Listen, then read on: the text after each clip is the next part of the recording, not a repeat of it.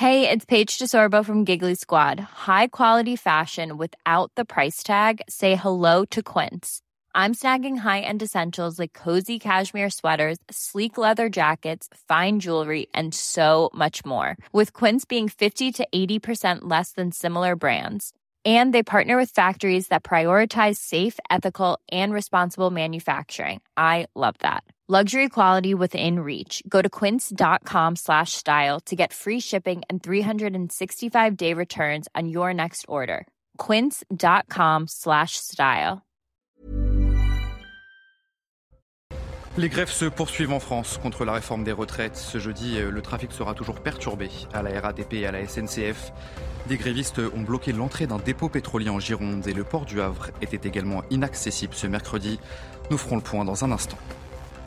Une annonce historique a été faite ce mercredi. Emmanuel Macron euh, s'est engagé à inscrire l'interruption volontaire de grossesse dans la Constitution. Une annonce que le président a faite lors d'un hommage à l'avocate féministe Gisèle Halimi. Vous l'entendrez, Emmanuel Macron, dans ce journal. Un mercredi également marqué euh, par la journée internationale des droits des femmes. Des milliers de personnes sont descendues dans la rue en France, mais aussi dans d'autres pays du monde. C'est le cas par exemple en Afghanistan, l'un des pays les plus répressifs au monde concernant les droits des femmes. Et enfin, en Ligue des Champions, le PSG euh, sort par la toute petite porte. Les Parisiens devaient absolument s'imposer et ils se sont inclinés sur la pelouse du Bayern Munich 2 buts à 0. Une nouvelle déception dans la compétition européenne pour Kylian Mbappé et ses coéquipiers. Les images, les buts et les réactions dans votre journal des sports.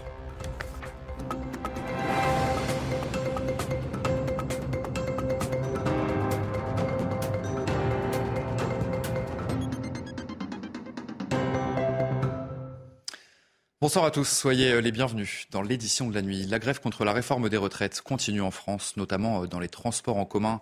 Et on va regarder tout de suite les prévisions de la SNCF et de la RATP pour ce jeudi. Vous le voyez à l'antenne, le trafic sera une nouvelle fois très perturbé dans le métro parisien, sauf sur quelques lignes. Trafic perturbé également sur les lignes des RER A et B. Concernant les TGV, eh bien comptez euh, un TGV sur 3, un Ouigo sur 3 également et deux TER sur 5 il n'y a pas que dans les il n'y a pas que les transports qui continuent d'être impactés par cette mobilisation. Un entrepôt pétrolier en Gironde a été bloqué ce mercredi matin. Même chose pour le port du Havre. Certains grévistes refusent de baisser les bras tant que le gouvernement ne les aura pas entendus. On va faire le point sur ces blocages qui se poursuivent. Avec ce sujet, il est signé Valentine Leboeuf. Regardez. Ce camion-citerne fait demi-tour, sans les 40 000 litres d'essence pour alimenter les stations-service. L'entrée de cet entrepôt pétrolier en Gironde a été bloquée de 3h à 10h du matin. Un lieu qui n'a pas été choisi au hasard, comme l'explique l'un des porte-parole de la CGT. Il y a un côté symbolique d'être dans des centres pétroliers alors que Total fait 20 milliards de bénéfices, que le CAC 40 a filé 80 milliards aux actionnaires. Et on nous dit aujourd'hui qu'il va falloir travailler deux ans. À plus de 600 km, l'entrée au port du Havre a également été bloquée par des palettes et des pneus en feu. Côté train, la circulation s'améliore à la SNCF, mais reste encore très perturbée. Un train sur trois circule ce mercredi.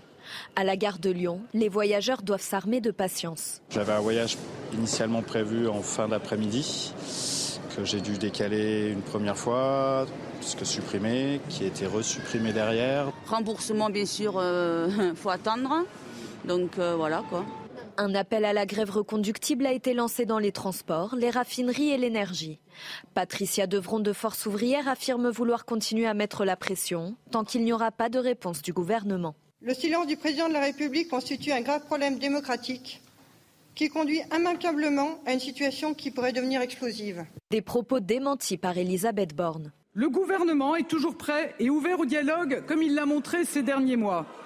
Si les organisations syndicales souhaitent évoquer certains points particuliers, la porte du ministre du Travail Olivier Dussopt reste toujours ouverte. En attendant les discussions, de nouvelles journées de mobilisation sont prévues les 11 et 15 mars prochains.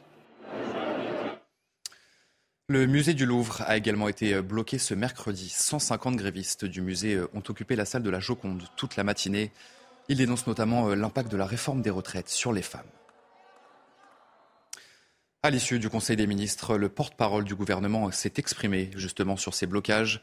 Et pour Olivier Véran, ces, actions, ces actions n'incitent pas au dialogue, bien au contraire. Le blocage, c'est l'inverse du dialogue. Le blocage, ça n'amène pas de progrès. Le blocage, ça pénalise les Français qui veulent travailler et se déplacer. Nous entendons le message des manifestants, nous respectons les désaccords qui s'expriment dans la rue ou par la grève. En revanche, nous condamnons les tensions, les violences parfois qui ont pu émailler certaines manifestations hier, comme nous condamnons les coupures volontaires de courant qui ont pu conduire à évacuer ici un tribunal, là une université. Et nous condamnons les discours qui appellent à mettre notre économie à genoux, parce que ces discours-là sont irresponsables. Et toujours à l'issue du Conseil des ministres, Olivier Véran a affirmé que le gouvernement était prêt à recevoir les syndicats. Il demande à être reçu en urgence par Emmanuel Macron. Les précisions de notre journaliste politique à CNews, Florian Tardif. La porte du gouvernement est plus couverte. Voici ce qu'a affirmé Olivier Véran, le porte-parole du gouvernement au syndicat qui demande à être reçu par Emmanuel Macron. Notez la subtilité, la porte du gouvernement et non celle de l'exécutif. Pourquoi? Car si plusieurs ministres continuent comme cela d'échanger régulièrement avec les syndicats, euh, c'est le cas de Clément Beaune dans le secteur des transports ou de Stanislas Guérini dans le secteur de la fonction publique, la liaison est en revanche coupée avec l'Elysée et cela depuis plusieurs mois. La dernière fois qu'Emmanuel Macron a reçu des syndicats à l'Elysée, c'était en juin dernier, quelques semaines seulement après sa réélection. Euh, Philippe Martinez, qui à l'époque avait décidé euh, de décliner l'invitation, affirme aujourd'hui qu'il n'a pas eu d'échange récent avec l'exécutif. Pourtant, en novembre dernier, dit-il, lors de la grève des raffineries, j'avais Elisabeth Borne deux fois par jour week-end compris. Ce n'est plus le cas aujourd'hui. Le téléphone peut sonner euh, dans le vide, peut-être parce qu'Emmanuel Macron n'a aucun intérêt, politiquement parlant, à recevoir aujourd'hui les syndicats pour leur dire quoi? Pour leur dire qu'il n'abandonnera pas l'une des réformes majeures qui était inscrite dans son programme. Si la porte d'entrée est peut-être ouverte, comme le dit Olivier Véran, la grille extérieure est quant à elle bien fermée. La grève contre la réforme des retraites a un coût économique pour le pays, mais aussi pour les grévistes. La mobilisation peut en effet être un sacrifice financier. Alors comment les manifestants s'organisent-ils? Élément de réponse avec Alexis Vallée. Une journée de mobilisation pour les grévistes, c'est aussi une journée de salaire en moins. S'il faut encore poser des demi-journées, je préfère du coup sacrifier des sorties ou faire moins de choses à côté, dépenser moins d'argent et du coup garder cet argent-là que je n'ai pas, pas utilisé pour faire grève. Pour les salariés syndicalisés, une solution a été trouvée pour compenser cette perte d'argent. Nous, à la CFDT, on a une caisse, euh, ce qu'on appelle la Caisse nationale d'action sociale. C'est quelque chose qui est sur les cotisations chaque année des salariés, enfin des, des, des adhérents. Vous envoyez votre fiche de paye et on compense un petit peu pour soutenir justement pour ceux qui sont moins bien lotis. En moyenne, avec un salaire horaire de 11,30 euros net, un employé du secteur privé perd ainsi 79,10 euros par jour, 82,60 euros pour un ouvrier et 193,20 euros pour un cadre. Une somme qui empêche certains travailleurs de participer aux manifestations. Mais ce gréviste a un conseil pour les plus réticents. Prenez des jours de congé, prenez des RTT, euh, il y a plein d'autres, plein de modes d'action qui font qu'on peut ne pas perdre d'argent tout de suite. Vaut mieux perdre, euh, je sais pas, 5-6 RTT dans l'année et partir deux ans plus tôt à la retraite. Voilà, c'est un choix. Les syndicats souhaitent à présent mener une grève reconductible, mais pour y arriver, ils devront compter sur la volonté des manifestants. Et puis pendant ce temps, euh, la réforme des retraites continue d'être débattue au Sénat et au cœur des discussions ce mercredi. L'article 7 qui prévoit de décaler l'âge légal de départ de 62 à 64 ans. Et puis dans l'hémicycle, la gauche tente de ralentir les débats pour empêcher un vote global du texte avant dimanche. Les précisions sur place de Gauthier Lebray. Toute la journée de mercredi a été consacrée à l'étude de ce fameux article 7 qui prévoit de décaler l'âge légal de 62 à 64 ans et qui est donc le cœur de cette réforme. Et quelque part, les débats se sont enlisés pendant cette journée euh, de mercredi en raison de rappels au règlement ou de sous-amendements déposés par des sénateurs de gauche qui aimeraient freiner les débats pour empêcher in fine un vote au global de cette fameuse réforme des retraites. Ça leur permettrait de dire au gouvernement que cette réforme est illégitime puisque le gouvernement n'a pas fait non plus voter cette réforme par euh, les députés. De l'autre côté de les sénateurs, les républicains, espèrent bien, eux, un vote avant euh, dimanche minuit, puisque quoi qu'il arrive, dimanche à minuit, ça s'arrête. C'est la volonté du gouvernement avec l'article 47.1 pour limiter le nombre de jours de débat. Et pour ce faire, Gérard Larcher, le président du Sénat, a une botte secrète. L'article 38 qui permet, c'est le règlement du Sénat qui le permet, qui permet d'accélérer les débats, de quelque part écraser les sous-amendements de la gauche et de limiter le nombre de prises de parole. Il a commencé à l'actionner. Évidemment, ça n'a pas du tout plu aux sénateurs de gauche qui ont même quitté l'hémicycle. Revenir sur l'âge de départ à la retraite pour ceux qui ont des carrières longues, pour Aurélien Pradier, eh bien c'est la condition pour se placer du côté du gouvernement, justement, sur cette réforme. Écoutez. Comment voulez-vous comprendre que celui qui a commencé à 14 ans va cotiser deux ans de plus que celui qui a commencé à 20 ans. Ça ne tient pas une seconde et j'ai bien dit au gouvernement que c'était un des points que je ne lâcherai pas. Si le gouvernement bouge sur les carrières longues, qu'on nous assure qu'en dessous de 21 ans, on ne fait pas plus de 43 annuités de cotisation, je soutiendrai la réforme. On en vient euh, à ce sondage CNews, à la question euh, êtes-vous en colère contre la politique économique et sociale du gouvernement? Eh bien, les Français, vous le voyez à l'antenne, ont pour la grande majorité répondu oui. Ils sont 82%, très exactement. 51% se disent même très en colère et près de 2 Français sur 10 ne le sont pas du tout. Alors que le droit à l'avortement est parfois remis en cause dans le monde, notamment euh, aux États-Unis, eh bien Emmanuel Macron s'est engagé à inscrire l'interruption volontaire de grossesse dans la Constitution. Une annonce que le président a faite lors d'un hommage à l'avocate féministe Gisèle Halimi ce mercredi 8 mars, journée internationale de lutte pour le droit des femmes. Je veux aujourd'hui que la force de ce message nous aide à changer notre Constitution, afin d'y graver la liberté des femmes à recourir à l'interruption volontaire de grossesse, pour assurer solennellement que rien ne pourra entraver ou défaire ce qui sera ainsi irréversible. Pour adresser aussi un message universel de solidarité à toutes les femmes qui voient aujourd'hui cette liberté bafouée. Aussi, les avancées issues des débats parlementaires, à l'initiative de l'Assemblée nationale, puis éclairées par le Sénat, permettront, je le souhaite, d'inscrire dans notre texte fondamental cette liberté dans le cadre du projet de loi portant révision de notre Constitution qui sera préparé dans les prochains mois. Et à l'occasion de cette journée euh, des droits des femmes, des milliers de personnes sont descendues dans la rue en France. Trois syndicats et 45 organisations ont appelé à une grève féministe pour exiger euh, l'égalité au travail et dans la vie. Une manifestation euh, qui s'inscrit dans un contexte de protestation contre la réforme des retraites au lendemain d'une importante mobilisation en France. Valentine Leboeuf.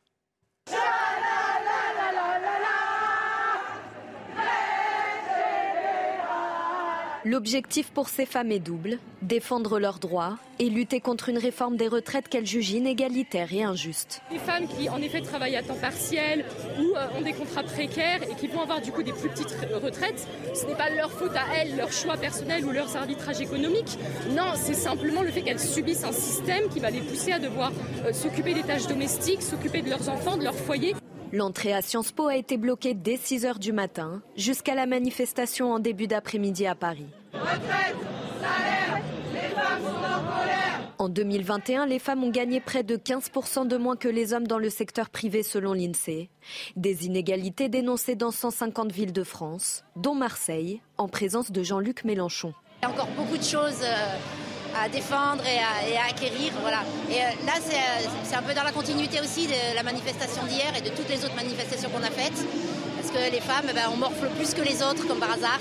Le gouvernement a présenté ce mercredi son nouveau plan pour l'égalité femmes-hommes. Il comprend une centaine de mesures pour lutter notamment contre les violences faites aux femmes. Et il n'y a pas qu'en France que les femmes ont manifesté. C'est le cas aussi au Mexique, en Indonésie, en Espagne ou encore en Afghanistan. L'Afghanistan, justement, est l'un des pays les plus répressifs au monde en ce qui concerne le droit des femmes. Les précisions de notre spécialiste à CNews, Harold Iman. Depuis l'arrivée au pouvoir des talibans en août 2021, c'est par étapes que les quelques avancées réelles du droit des femmes ont été supprimées en Afghanistan. D'abord, les femmes ont été éjectées de leurs emplois dans les bureaux, puis ensuite dans les rédactions de la presse. Puis l'accès à l'université leur a été interdit et plus récemment l'accès à l'éducation secondaire. Quelques manifestations pour la forme, voilà tout ce que pouvaient faire les femmes afghanes, tout ceci dans une économie effondrée. Aujourd'hui, les exécutions pour crimes religieux continuent de plus belle en Afghanistan et visent particulièrement les femmes, bien sûr.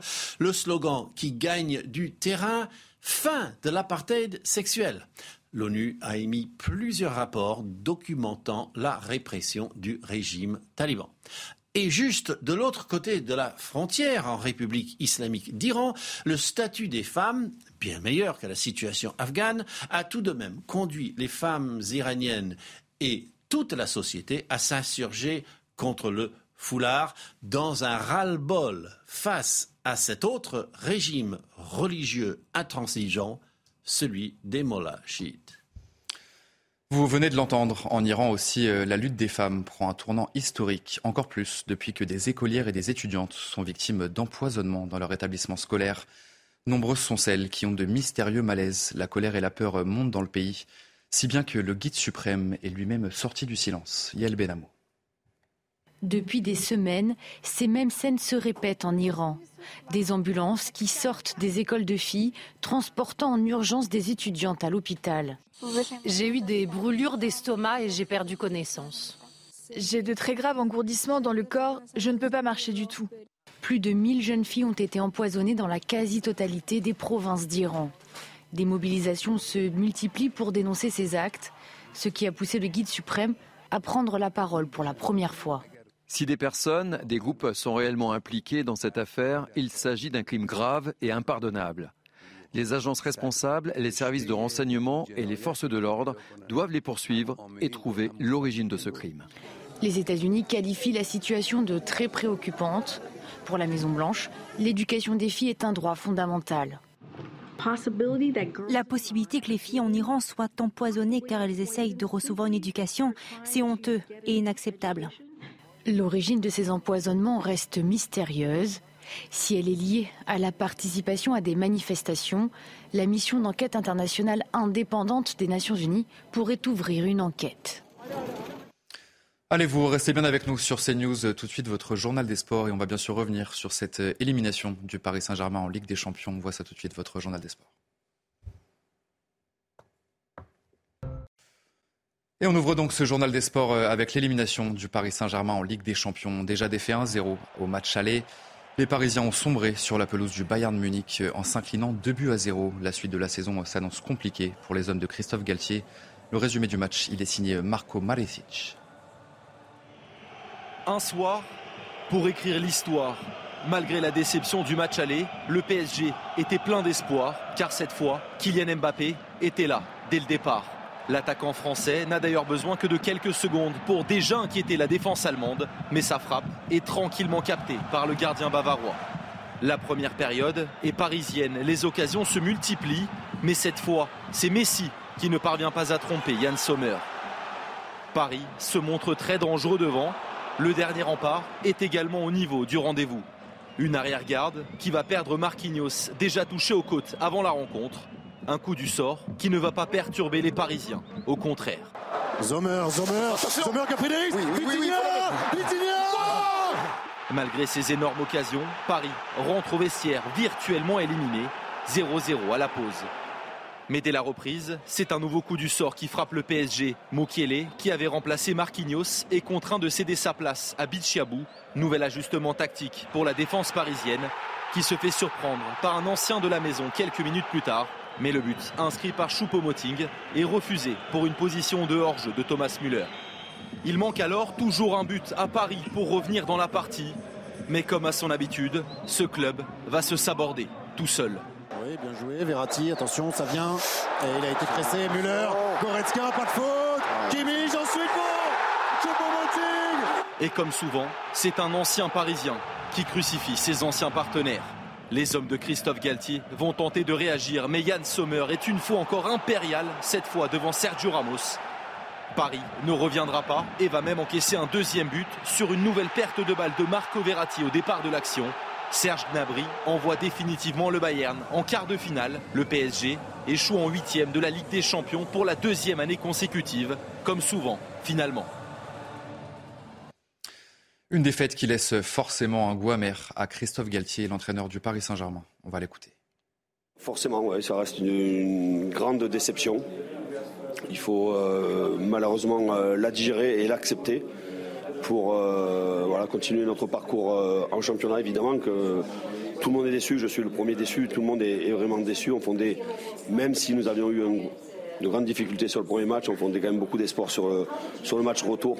Malheureusement, voilà, on n'a pas, je le répète encore une fois, pas su ouvrir le score quand nous en avions la possibilité. Dans l'autre affiche de la soirée, l'AC Milan rejoint les quarts de finale de la Ligue des Champions, vainqueur du match aller, un but à zéro contre Tottenham. Les Milanais concèdent le nul zéro partout sur la pelouse des Spurs qui ont terminé à 10. Le club lombard accède au top 8 européen, une première depuis 2012. À 42 ans, Carlos Takam remonte sur le ring. Il affrontera Tony Yoka, 30 ans champion olympique en 2016 dans la catégorie poids lourd.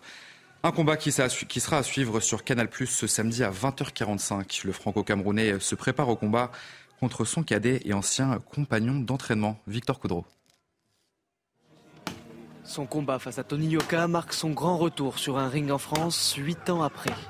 À 42 ans, Carlos Takam continue d'impressionner. À lui non plus, vous ne lui parlez pas d'âge. Ça, c'est des conneries, ça. Moi, je suis bien. Franchement, j'ai la forme olympique. J'ai une forme d'un petit gosse, de, d'un homme de 30 ans. Carlos Takam se dit très excité par ce combat face à un Tony Yoka qu'il connaît bien. Les deux poids lourds ont été sparring partners il y a 10 ans. je ne me dis pas que je vais boxer un petit frère. il faut respecter l'adversaire. Je dis que je vais boxer un adversaire, ce n'est pas un petit frère. Le petit frère, c'est après. C'est pas dans le ring. Non. Le franco-camerounais a certes 12 ans de plus que son adversaire, mesure 14 cm de moins. Mais peu importe, comptez sur lui, il sera prêt. démarre vite ou fort, je serai prêt. Qui démarre lent, je serai prêt. Donc, je ne veux pas faire des discours sur comment il va faire ou pas. Je vais plutôt vous dire, là, quand je vais entrer dans le ring, ça ne serait pas pour aller rigoler, quoi. Ça serait vraiment pour boxer du premier au dernier round, s'il y a un dernier round. Sera-t-il capable d'infliger une deuxième défaite de suite à Tony Yoka? Verdict ce samedi. Allez, vous restez bien avec nous sur CNews dans un instant. Un prochain journal. Les grèves se poursuivent en France contre la réforme des retraites. Ce jeudi, le trafic sera toujours perturbé à la RATP et à la SNCF. Des grévistes ont bloqué l'entrée d'un dépôt pétrolier en Gironde.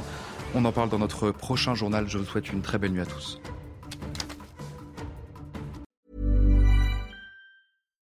When we're on a budget, we still deserve nice things. Quince is a place to scoop up stunning high-end goods for 50 to 80% less than similar brands. They have buttery soft cashmere sweaters starting at $50, luxurious Italian leather bags, and so much more. Plus, Quince only works with factories that use safe, ethical, and responsible manufacturing. Get the high-end goods you'll love without the high price tag with Quince.